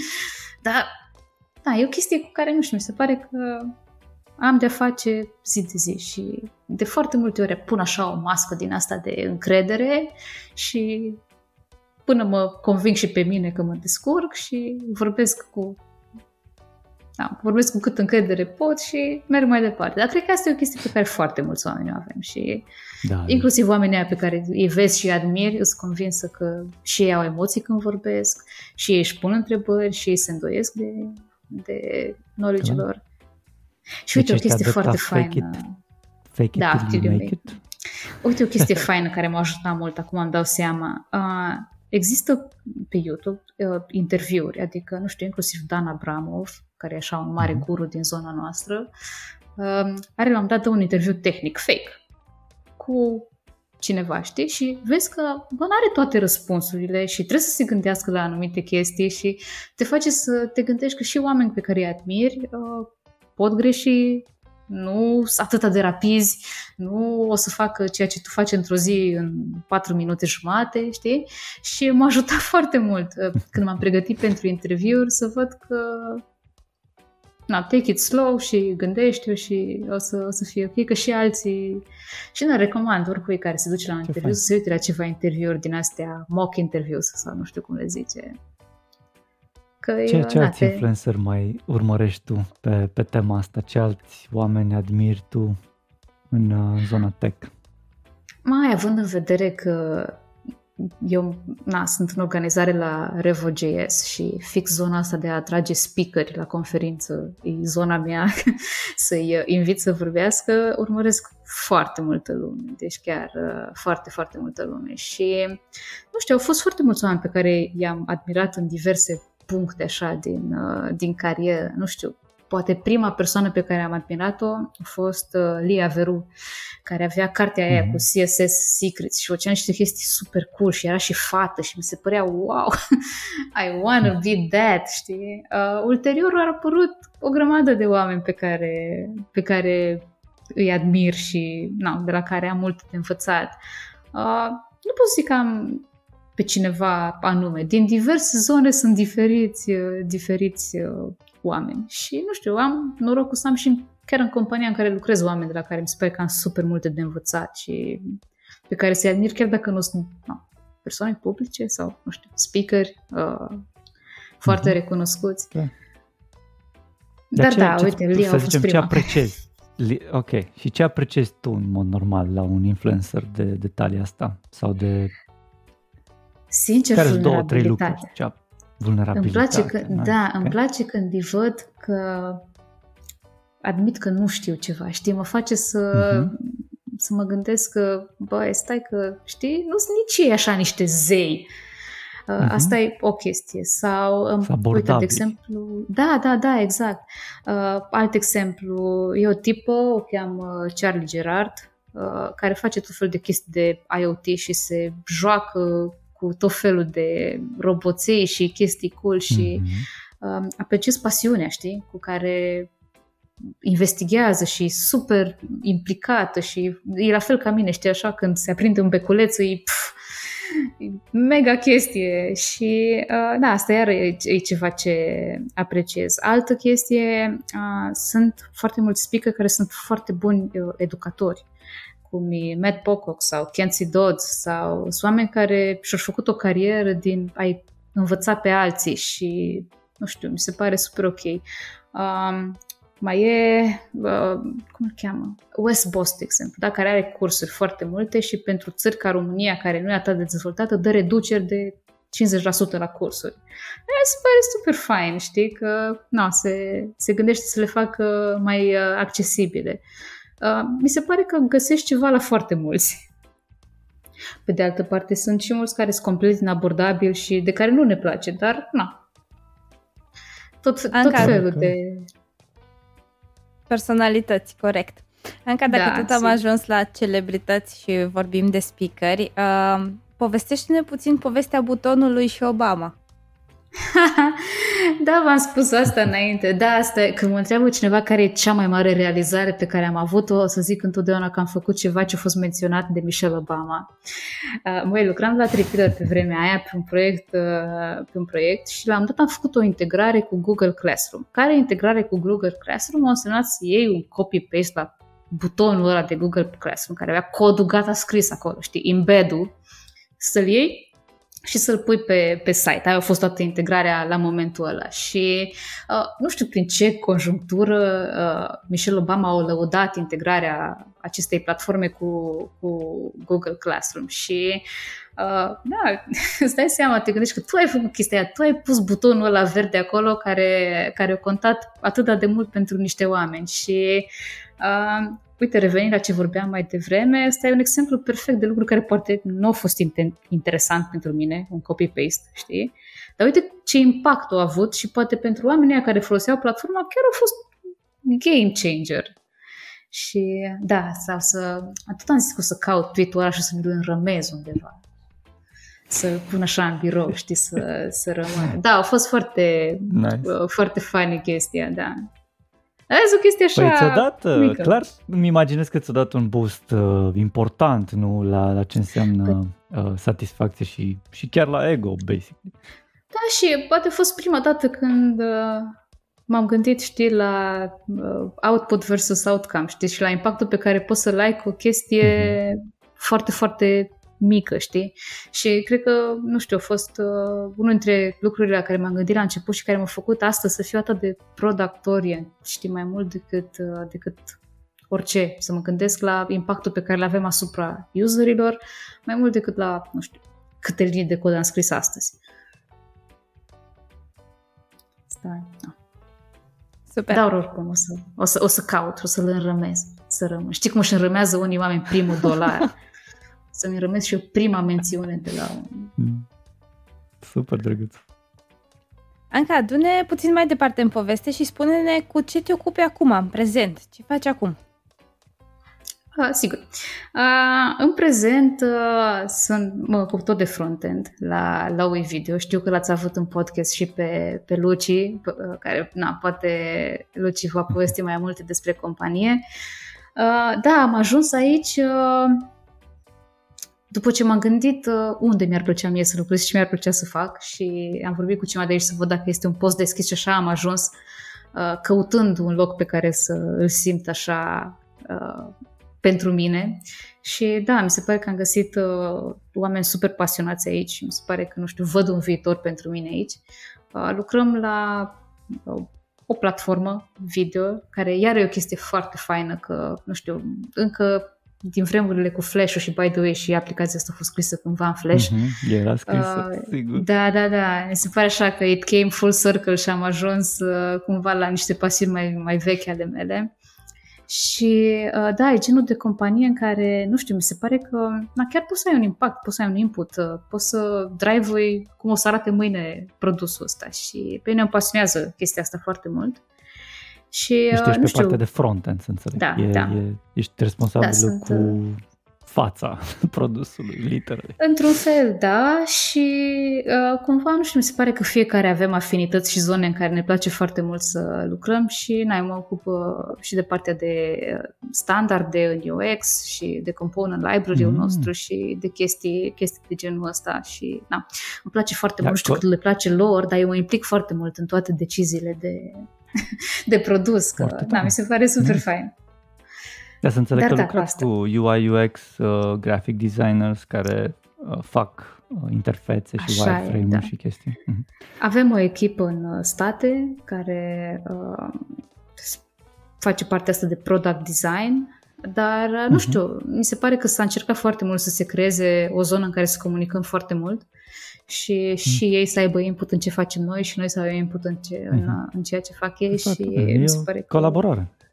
Zi de zi colaborăm mai bine și da, Clar. e exciting. Da, uite, spune-mi, te rog, uh, puțină lume abordează subiectul accessibility. Uh, dacă tot te-am prins aici, povestește-mi cum, cum faceți voi sau cum integrați voi ideea asta de accessibility în uh, interfețele voastre. Uh-huh. Și când zic accessibility, uh. mă gândesc, spre, spre exemplu, strict personal pentru mine, culori. pentru că eu sunt discromat, eu văd culorile un pic altfel decât majoritatea și adesea mi se întâmplă să văd un produs care fac apuie culorile într-un hal de nu mai înțeleg nimic ce e acolo. Am înțeles. O să te luăm să ne testezi aplicația dacă tot te avem aici, te plătim să vii să ne testezi. Mai e un uh, subiect foarte interesant. Cu... mă scuze, o să fie cu mai bine folosiți, sunt o grămadă de integrări și tool pe care le puteți folosi pentru treaba asta. Deci înțeleg că nu aveți uh, standardizat procesul ăsta de accessibility Ba da. Uh, e foarte interesant pentru că e un proiect care a început anul trecut în compania noastră când am încercat să ne luăm un VPAT sau nu știu exact cum îi spune, certificare de accessibility și uh, am angajat o firmă care ne-a făcut un audit și în baza auditului uh, am început să reparăm probleme pentru că aveam destul de mari uh, probleme. Dar uh, uh, am învățat foarte multe. Am, mi se pare că din din câte știu, persoanele care făceau testarea la firma asta era o persoană care avea deficiențe de auz, una cu deficiențe de vedere și mai, nu, nu mai țin minte exact, uh, dar am învățat extraordinar de multe despre ce înseamnă și cum, uh, cum se accesează. Uh, nu e prima dată când eu am contact cu asta, țin minte că încă din 2016 parcă am început să lucrez pe un proiect și a venit cineva la noi și ne-a zis păi, închideți ochii, porniți uh, voice-over uh, tool ăla și spuneți voi dacă voi înțelegeți ceva și dacă ați reușit să folosiți chestia asta. Și evident răspunsul a fost că nu. Și atunci ne-am dat seama cât, uh, cât de important, uh, cât de important uh, e. Și uite, în direcția asta chiar o să avem anul ăsta la RevoJS, una dintre speakerițele noastre, o persoană fără vedere care o să ne vorbească fix despre, despre chestia asta și să... Super. Da, sunt foarte curioasă că, știi, vine direct de la, fir, cum, de la cum sursă. Leonie Watson. Cum o cheamă? Leonie Watson, da. E nevăzătoare, e implicată în V3C, deci e o persoană care chiar și-a dedicat uh, o grămadă de timp uh, și și-a dedicat cariera uh, accesibilității și cred că o să fie super, super fain de văzut na, ce, ce are de zis. cât despre compania la care sunt acum, WeVideo, da, facem, we do our best. e greu, e greu pentru că e un tur foarte vizual când te gândești la editare video. Deci nu e ceva să zici că dai un text pe care ți-l citește screen reader-ul sau te asiguri că ai un contrast uh, bun. Și uh, nu mi se pare că am găsit încă rețeta să fie cât mai accesibil, dar, uh, dar încercăm. Asta e... Uh, mm-hmm. Super. Încercăm să fie, nice. să fie Asta okay, e foarte dar, bine. E uh, important e că există awareness despre asta și aveți procesul pe masă și ați povestit literal despre Da, cred asta. că chiar vara asta am nice. reușit să luăm certificarea uh-huh. și uh-huh. acum uh, ce încercăm nice. să facem mergând mai departe este să o menținem și să menținem standardul și să încercăm să-l integrăm în uh, procesul de zi de zi, să nu mai fie așa un task da, separat să faci accesibilitatea. Trebuie să fie parte uh-huh. din să fiecare fie în, exact, task parte pe din care proces, nu... faci. Exact. Dar uh, okay. suntem încă, încă la început cu asta, pot să zic, și na, dar uh, mă bucur, mă bucur Sunteți foarte mult val, că ne pasă clar. de asta. Super tare și eu mă bucur că vă pasă de asta, că sunt mulți care au, au nevoi mai speciale și uh, e potrivit să includem pe cât mai mulți dacă nu pe toți, cât Așa se poate. E. Mai, Anca, uh, întrebare. Uh, am văzut uh, în bio tău, uh, ziceai ceva despre hiperfixație și mi-aș dori să te întreb cum anume ai ajuns tu să te bucuri de prezența creierului tău în corpul tău și cum uh, poți să, uh, cum să zic, să îl înțelegi în ceea ce privește, că am înțeles de la tine că e interest oriented, deci nu este importance oriented, e interest oriented deci de pentru chestiile astea care sunt interesante pentru tine, pe asta pui mâna și faci lucruri. În contextul ăsta, zim cum anume funcționează hiperfixațiile, cum le zici tu, și ce hobby-uri ai în genul ăsta. O, Doamne, nu știu, dacă ceva fain a fost din faptul că mi-am uh, început cariera de programatori, că am ajuns să câștig mai bine ca să pot să-mi finanțez toate prostiile care mă pasionează în rest, știi, că am o grămadă. Uh, da, e, E foarte interesant. Am uh, perioade scurte în care sunt all-in pe o chestie. Da, m-am apucat de pictură, m-am apucat să învăț să cânt la pian, uh, m-am apucat de robotică, las pictura, revin la pian. Uh, mi se pare că pianul e o, așa o activitate mai de toamnă, așa că n-am cântat toată vara, că aștept să fie momentul perfect. Da, e sunt destul de haotică în ceea ce privește pasiunile, dar mi se pare că astea sunt chestiile care mă țin sănătoasă și uh, care mă fac să merg mai departe. Uh, nu știu, uite, de exemplu, cred, cel mai des mi se întâmplă să zic, toată ziua nu mă gândesc și nu mă fac chestii abstracte, vreau să fac ceva cu mâinile, să simt eu că am făcut ceva. Așa mm-hmm. că am făcut un fular, am tricotat, am făcut ceva, da, e foarte fain să tricotezi și să asculti murder mysteries sau documentare din astea de true crime. E okay. Băi, te rog, te rog, acum că sunteți două fete aici, Așa. like, Andreea și tu ești la fel, like, de ce femeile, că e o industrie aici, de ce femeile apreciază atât de mult true crime, investigation and what not? Go! Mai, nu știu, există o teorie că, că femeile în ziua de azi sunt prea safe și au nevoie așa de un thrill, știi, să, să un sense of danger, știi? Aha, nu știu de ce, okay. dar să știi că am remarcat și eu chestia asta și în grupul meu de fete care citesc thrillere, de exemplu, suntem doar fete și cumva, nu știu, e o, e o pasiune comună. De-aia te întreb, de-aia vă întreb, basically, că sunt un pic... Um, ce, tu confuz. nu te relaxezi ascultând despre criminali nu, în serie? Nu, like, nici pe departe. nu m-a tensionat stau, like, să văd ce s-a întâmplat în Ok, și, și cum a ajuns la concluzia și oh my god, ăsta este psihopat, Jesus fuck, oh. Nu, nu mă pot relaxa. Da, nu știu, pentru mine e foarte relaxant și îmi place partea asta de investigație, știi? Mm-hmm. That's nice. Da, nici eu n-am un răspuns pentru tine, Luci. E, e interesant mm. să poți să intri în mintea criminalului, efectiv, mie asta mi se pare exact. interesant. Uh. A, deci o luați așa. Da, da, da, da, e, okay. e, e o activitate intelectuală. Clar, clar, clar. Uh, și găsiți și motivație pentru care X sau Y și-au omorât cu toporul partenera sau partenerul? sau să nu mergem până acolo?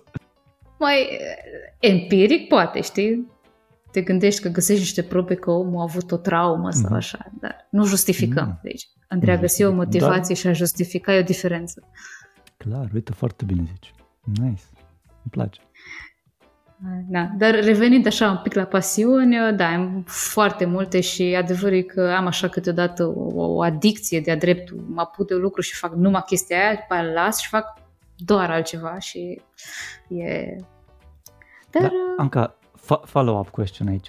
E da. cu, uh, cu vârf ai, deci, de exemplu, uh, te apuci de tricotat, tricotezi chestii astfel încât să finalizezi proiectul și mergi mai departe sau le lași în vânt dacă nu-ți mai apilie creierului și le treci la altele? E o bună întrebare, dar să știi că nu, în general îmi pun un gol la început, nu știu, vreau să învăț uh-huh. să cânt Oda Bucuriei, da? Sau vreau să uh-huh. fac un tablou de toamnă sau vreau să tricotez un fular. Și până nu fac chestia uh-huh. aia, nu mă las, știi? Cu al doilea proiect e mai greu câteodată. După zic, ah, ok, da, am văzut că pot să fac asta, hai să văd ce altceva mai pot să fac, știi? Mm-hmm. Deci, uh, da, îmi găsesc tot felul. Unele le fac și ca relaxare, adică, nu știu, mă deconectez foarte tare, nu știu, când pictez, de exemplu, și mi se pare că las așa mintea să, să mai zburde. Dar, uh, da, nu știu, mi se pare că e fain să ai multe pasiuni. E foarte încerci. interesant, da, încă. Mergem, uh, scuză-mă că te întrerup, mergem ușor, ușor către final uh, și okay. vrem să te întrebăm dacă te-ai putea întoarce în timp cu mintea de acum, în ce moment te-ai întoarce și ce sfat ai da? Uh, foarte greu. Uh, cred că m-aș întoarce înainte de primul job în zona asta de uh, IT, media în zona asta. Când am avut, uh, nu știu, joburi pe care le-am avut doar ca să, nu știu, câștig un, o anumită sumă de bani și uh, mi-aș spune să nu mă mulțumesc cu asta și să încerc să caut ceva ce ce place mai mult. Poate că, poate că asta ar fi. Atunci mi se părea important și mi se părea că lumea mi oferă încredere, că mă lasă să fac lucruri, dar nu erau lucruri care îmi făceau plăcere să le fac. Nu știu, am avut o felul de joburi total unrelated. Poate că asta e, să petrec mai mult timp căutând ceea ce chiar îmi face plăcere. Că, cred că, nu știu, acum îmi place ce fac. Și cred că puteam mult mai devreme în carieră să fac ceva ce îmi place. Asta, da. asta poate ar fi. Și crezi că Altfel, te-ai fi ascultat? Nu, probabil că nu. La cum mă cunosc, nu, as- nu ascultam pe, pe da, nimeni. Hai să luăm așa. Ce crezi că ar trebui să faci suplimentar sau mai puțin, poate, astfel încât să te asculți tu pe tine? Of, nu știu. uh, eu am fost tot timpul, am put show me the money, știi, arată-mi dovada și după aia mai greu să-mi ofer mhm. așa încredere. Dar uite, acum că vorbesc despre asta, nu știu dacă aș schimba neapărat ceva și mi-aș dori că... Uite, vă povesteam la un moment dat că doar vorbind cu uh, o prietenă și întrebând-o, bă, aș putea să fiu la voi la job, uh, mi se pare că mi-a schimbat complet viața, știi? Adică complet traseul pe care îl aveam. Uh, faptul că am fost la hackathonul ăla cu sandwich-urile, again, mi-a schimbat în mai multe moduri în care pot, decât pot să explic uh, traseul, știi?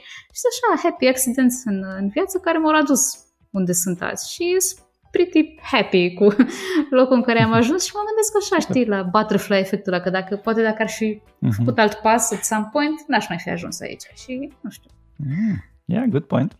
Nice. Încerc să fiu uh, mulțumită cu, cu, cu ceea ce am făcut. Și, și cum faci tu lucrurile astea? Uite, de exemplu, să știe că oamenii în general văd uh, mai mult partea negativă. Cum faci tu să te bucuri și să amplifici partea pozitivă din viața ta? Aoleu, cu terapie. E simplu. Mm. Să nu crezi că sunt vreo persoană pozitivă. E un exercițiu pe care îl fac zi de zi să mă lupt cu anxietatea, cu second thoughts, mm. cu din astea. Deci nu, sunt o persoană super negativă, dar încerc. și încerc să mă, să-mi spun lucrurile astea și să realizez că na, sunt ok cu mine și că nu nu o să se întâmple nimic rău și că, nu știu, și ipohondră, deci am o grămadă, să nu, să nu crezi că vreo pozitivă, dar uh, lucrez zi de zi la, la încerca să, na, să fiu mai, mai ok cu mine și am ajuns în punctul în care să fiu cu mine ok în prezent, știi? Mm-hmm. Și da. da, deci... Ce fain. Uh, Uite că pe, pe final așa ai uh, lansat bomba și ai, ai pus-o aici pe masă. Păi să terminăm așa, într-o notă... Așa, într-o, într-o notă mare. Uh, deci terapie, nice. Păi da, de ce nu? Mindfulness, de la uh-huh. aplicații de meditație până la psiholog, până la... Eu sunt foarte... promovez foarte mult chestia asta de a vorbi despre mental health, știi? Și uh-huh. da, n-am nicio problemă să recunosc chestia asta că, nu știu, am avut momente în care mi-a fost foarte, foarte greu, știi, cu creierul meu în corpul meu, cum ai spus tu. Uh-huh. Mi simțeam că nu e locul lui acolo și că ceva nu funcționează cum trebuie. Dar, uh-huh. da, e, e un proces și, na, la fel cum încerci să-ți îmbunătățești skill tehnice, poți să îmbunătățești și da. asta. Și chiar de e de dorit că da, fără da, da, încurajez pe toată lumea să, să lucreze la asta. Skill-uri tehnice. Bun, interesant. Da, măi, păi uh, aroma asta de interest-based, uh, cum ai zis tu, mie îmi dă senzația de niște ADHD simptome pe acolo, dar probabil că nu sunt eu, evident, cel care să pun degetul. da, am și o bănuială, dar n-am un diagnostic, așa că hai să zicem că ar mm. explica multe. Posibil. Dar tu știi că la fete e mult mai greu să Fetele sunt mult mai bune la a ascunde chestia asta, da, uh-huh. în general. Deci, uh... Da, masking. Adică da, da, am da, exact, observat exact, exact. că fetele, da, au o mască mult mai solidă și mai riguroasă în principiu decât... Și aici vorbim de mai multe, na, și, și de și de ADHD și de autism, poate și de... Da, e, e clar e diferența asta între femei și bărbați da. care au abilități cumva sau poate doar să facă mai tare se strof. Nu știu. Uite, dacă e să fac așa pe final o recomandare, aș recomanda oricui să citească cartea care se numește Invisible Women. uh, care vorbește mm. foarte mult despre diferențele, inclusiv despre asta și despre foarte multe alte gender roles în, în societate și despre cum, nu știu, lumea asta a fost, uh, nu a fost creată pentru noi neapărat, dar uh, o face să fie. Interesant. și pentru da, noi. O... Ne facem loc în ea, știi? Da, e o carte foarte interesantă și da, chiar aș recomanda oricui de orice sex sau gen sau e, na, e o lectură așa, foarte un must-have, must-read, scuze. Yeah. Anca, mulțumim frumos. Chiar o să punem în descriere mai multe informații, că am primit de la tine multe. O să trecem în revistă tot și le punem frumos acolo. Sper că nu a fost prea uh. haotic podcastul ăsta, că na, așa e și mintea mea câteodată și mi-e greu să mă concentrez și să avem o structură. Stai Dar... liniștit. E de înțeles. Și nu e niciun pro- nicio problemă că suntem aici exact... Uh, de fapt, asta și vrem să scoatem în evidență. Cum ar, cum ar arăta o poveste autentică, așa cum e ea, all over the place, din toate unghiurile, din toate părțile. So, yeah, mulțumim frumos pentru abordarea asta. um, Andreea, unde suntem și unde mergem mai departe? Da. Acum, pentru că suntem în sezonul, în sezonul 2, Anca, trebuie să te întreb dacă ne-am întors în timp, acum să încercăm să mergem și în viitor. Dacă ai putea să te regăsești pe tine în viitor, bătrânică, la 70-80 de ani, ce te-ai întreba? Ce m-aș întreba? Oh, de- depinde foarte mult cum ajung, știi? Dacă ajung o bătrânică pe o croazieră de lux și având o viață super faină, uh, atunci m-aș întreba unde e vinul, știi? Unde e rozeu? Dar, în schimb, dacă ajung uh, o pensionară care stă în fața porții și se uită la oameni, atunci m-aș întreba unde am greșit, știi? uh, Măi, eu sper să ajung așa, să n-am regrete și sper să nu mă pensionez la 70 de ani, ci poate mai devreme, să mă pot bucura de niște cărți și de niște călătorii și să am așa o, o bătrânețe, o bătrânețe faină. Trebuie să zic că trebuie să Sper să ajung la 70 de ani. Că, na. Dar da, e... Nu știu, e, e, e o întrebare foarte bună. Mă gândesc și unde o să fiu peste un an sau doi, dar da, vedem, vedem Bine, unde una ne duce. Să, una e să fii sau să te gândești cum va fi peste și una e să te întrebi când te vezi, indiferent cum ai fi. So, yeah, da, sper să am câini. Sper să nice. am câini și sper să fiu happy și sper să, nu știu, să trăiesc așa o viață super hedonistă, știi, care să nu, să fac numai ce-mi place mie, să citesc, să mă uit la serial, nu știu, I don't know, ce mai fi pe vremea aia. Nice. So... Da, auzi, uite, în, în contextul ăsta că, că rămăsese un pic uh, cu o întrebare în urmă, ce consider tu că ar fi, uh, să zicem, un, două, două, trei lucruri pe care tu le consideri că ar fi relevante pentru uh, succesul carierei tale. Hai zicem career path nu neapărat succesul. Dar cum ai ajuns tu până aici? Care sunt ale două sau trei lucruri care crezi că îți, îți sunt uh, relevante și importante ca să poți să ajungi din punctul A, de când ai dat cu fața prima de programare, în punctul B, unde ești acum? Da, uh, cred că e foarte simplu să ai un path până ajungi ca senior developer, știi? Uh, știi tot timpul care e pasul următor. Eu am avut o mare problemă că nu știam ce urmează după senior development uh, și am făcut greșeala să cred la un moment dat că după partea asta ar veni parte de, poate de leading, de management și nu mi-am dorit niciodată partea asta. Mi se pare că nu mi-ar plăcea, nu mi se potrivește și um, am descoperit recent, prin discuții cu alți oameni care au citit foarte multe cărți și care au lucrat prin alte companii mai mari, că există path-ul ăsta de individual contributor în care uh, rămâi foarte aproape de zona tehnică și nu ești cu nimic mai pe jos decât un... Uh, știi, poți încă să crești și să, să uh, fii mai bun în fiecare, în fiecare zi. Uh, ce e foarte important e să-ți dai seama ce-ți dorești și să ții de chestia asta. Dacă îți dorești în continuare să fii un om tehnic, uh, să ai încredere în tine că poți să fii și ai unde să progresezi uh, și să nu mergi pe o cale din asta bătută și validată uh-huh. de 100 mhm. de alții. Deci asta ar fi primul lucru, să-ți dai seama ce-ți mhm. dorești. Și uh, al doilea lucru, să-ți dai seama unde vrei să faci chestia asta. Uh, nu de știu, oameni care se simt... de tine aici. Da. Să oh, da, uite. Tu seama. da, da, da. Ok, asta a fost important pentru mine să-mi dau seama ce-mi doresc uh, da. și unde. Uh, nu știu, există multe zone. Să lucrezi în outsourcing, să lucrezi, că e fascinant să schimbi mai multe proiecte și la cum funcționează mintea mea, ai, ai crede că poate asta ar fi ceva fain pentru mine, să uh, schimbi, să vezi chestii noi, dar nu, uite, mi s-a părut mult mai interesant să-mi dedic timpul unui produs. Și uh, da, am găsit locul ăsta care, cel puțin pentru moment, uh, pare foarte potrivit pentru mine. Nu m-aș vedea într-o Super. firmă în care să, nu știu, fiu azi pe un proiect, mâine pe altul, peste o săptămână pe altul, chiar dacă poate, nu știu, e, e challenging, dar îmi place mai mult uh, stabilitatea asta. Deci astea au fost două chestii foarte importante pentru mine. Și uh, a treia chestie, să-ți dai seama că de la un punct și tu intervievezi companiile la care mergi și tu uh, îți alegi mm-hmm. locul în care, în care te duci și e perfect ok să refuzi dacă mediul nu e ok sau ceea ce fac ei nu e ok sau, nu știu, îți dau un exemplu. Uh, eu refuz să nici nu discut despre companii care fac jocuri de noroc și gambling și din astea. Din principiu, că nu e ceva în mhm. care eu cred și prefer să nu mă asociez cu astea și cât dacă e salariu foarte mare, poate uh, e perfect ok dacă nu ești confortabil să nu faci asta, știi? Uh, mm-hmm. Și na, cred că, cred că astea, astea au fost importante pentru mine. În primul rând să-mi dau seama ce Doamne, iartă-mă, vreau în continuare. Și care e următorul Ceea ce următorul nu e așa pas? de ușor, în principiu, să-ți dai nu, seama deci, uh, Așa. pentru mine ani, au trecut ani până să-mi dau seama că...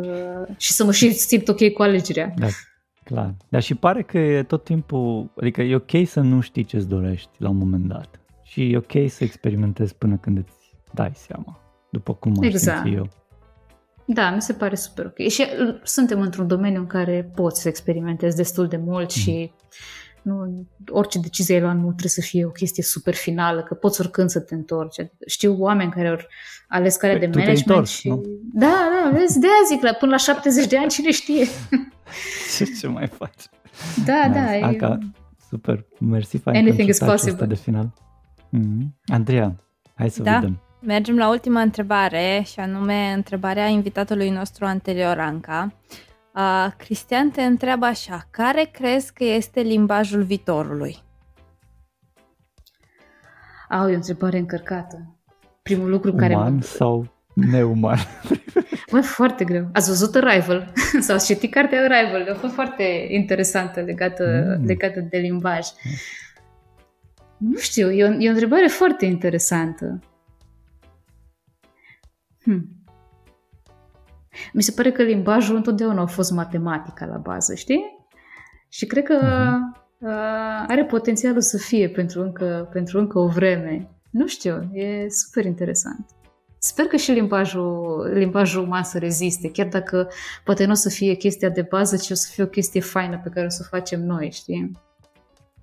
O, o, poate, poate să devină o pasiune, dar uh, da, eu, chiar e o întrebare faină. Uite, o să mă gândesc Și acum să mergem strict la limbajul de programare pe care Așa. tu l-ai simțit uh, ca fiind, eu știu, în vogă sau... S-ar putea să fiu crezi uh, că... puțin biased aici. Biased, da, clar. Dacă fac JavaScript și, nu știu, pot să-ți fac acum JavaScript să ruleze și pe frigiderul uh-huh. de acasă, știi? Clar, deci clar. Uh, aș zice că ăsta ar putea fi uh, un limbaj. Uh, nu știu. Mi-ar Super. plăcea să cred că poate Python, nu știi, în anumite, în anumite zone, e un limbaj care mi-e place foarte mult și pe care mi-aș dori să-l învăț, uh-huh. în special din cauza aplicațiilor pe care le are în zona asta de uh, machine learning și așa, deci, na, nu știu, dar nu pot să nu zic mhm. JavaScript. Uite, am și un clar, tricou clar. pe care scrie JavaScript, adică să... JavaScript. Aș simți că trădez, trădez asta. Oricum, Bine, părerea mea că limbajul nu contează atât de mult. Deci, Clar, dar ce contează mai mult? Se... Hai, hai să terminăm cu nota asta. A, nu știu, uh, gândirea logică, uh, capacitatea de abstractizare, uh, sunt o grămadă de lucruri care pot fi uh, aplicate în orice limbaj mhm. de, în orice limbaj de programare. Da. Și, nu știu, într-o lume în care, din păcate, avem foarte, foarte mult uh, analfabetism funcțional, mm. mi-aș dori da, mi-aș dori foarte mult ca gândirea logică și capacitatea asta să fie mai cultivată, mm-hmm. poate și în sistemul de învățământ și așa.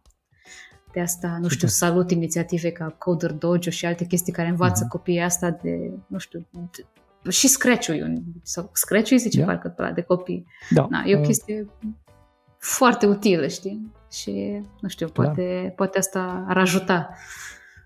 Da, măi, aici, cu e, drept, limbajul viitorului e foarte greu de zis, dar uh, după părerea mea, uh, limbajul cumva are mult accent și pe comunitate. Cu cât sunt mai mulți oameni care folosesc un limbaj anume, cu atât el se va dezvolta mai bine. Atât din punct de vedere al performanței, după cum observăm JavaScript, care era absolut imposibil de înțeles la începuturile lui.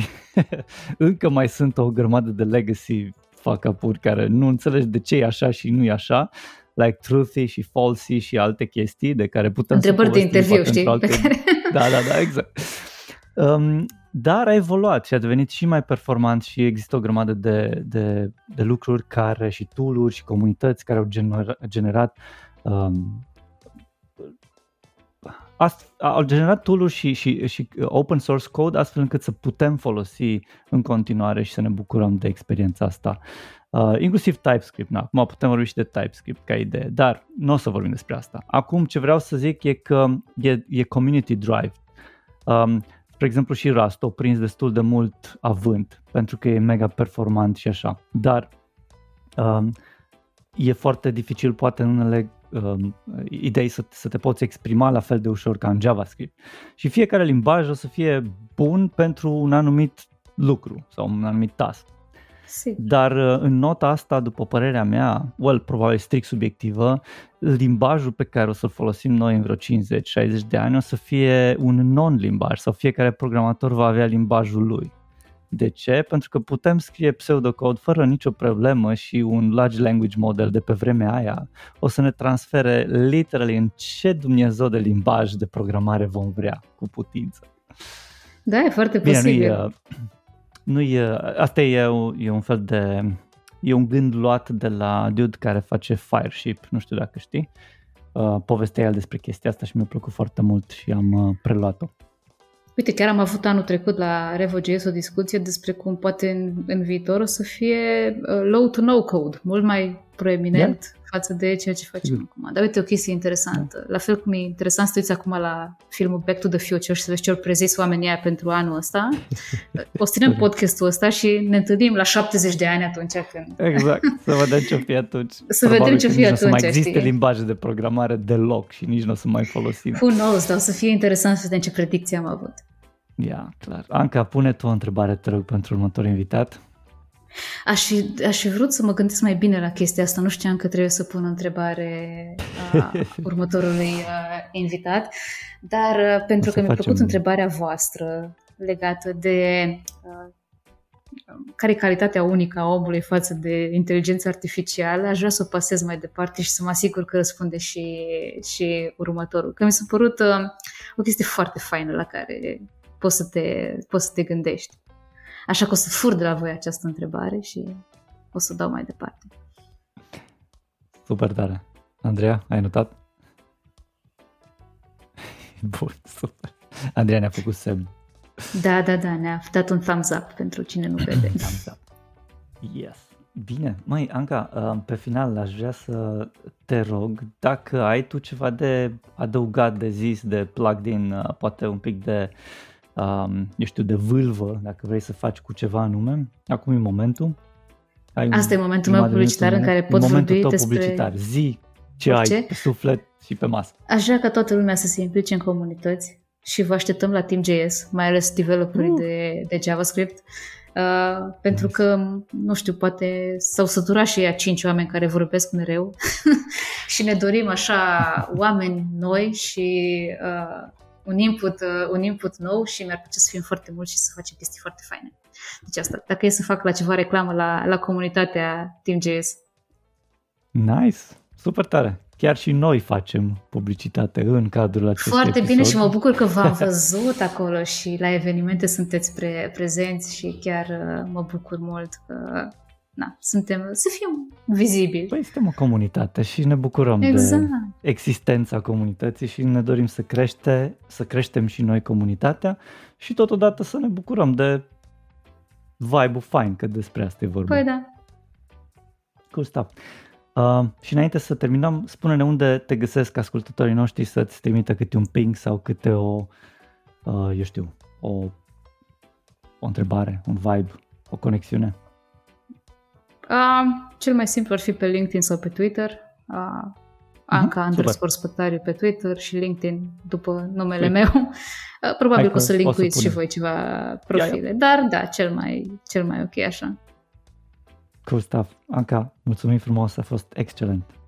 Nu că am terminat și episodul ăsta și să nu uităm, avem Revo JS pe masă, se întâmplă în Timișoara, octombrie 5 și 6. Noi vom fi acolo, vrem să vă întâlnim în piele și oase și să vedem cum anume industria tech de JavaScript, mai precis și TypeScript, va fi shape în ochii noștri. Hai să ne vedem cu bine. Intrați pe revojs.ro Mulțumim că ne-ați ascultat, mulțumim invitaților și nu în ultimul rând mulțumim echipei care a făcut acest podcast posibil. În urechile voastre s-a auzit zeamă de developer și au avut plăcerea de a vă fi host Lucian Corduneanu și Andreea Rugescu. Vă așteptăm cu o nouă experiență săptămâna viitoare. Dacă v-a plăcut, vă invităm să dați un share și un subscribe paginii noastre. Power by SensiDev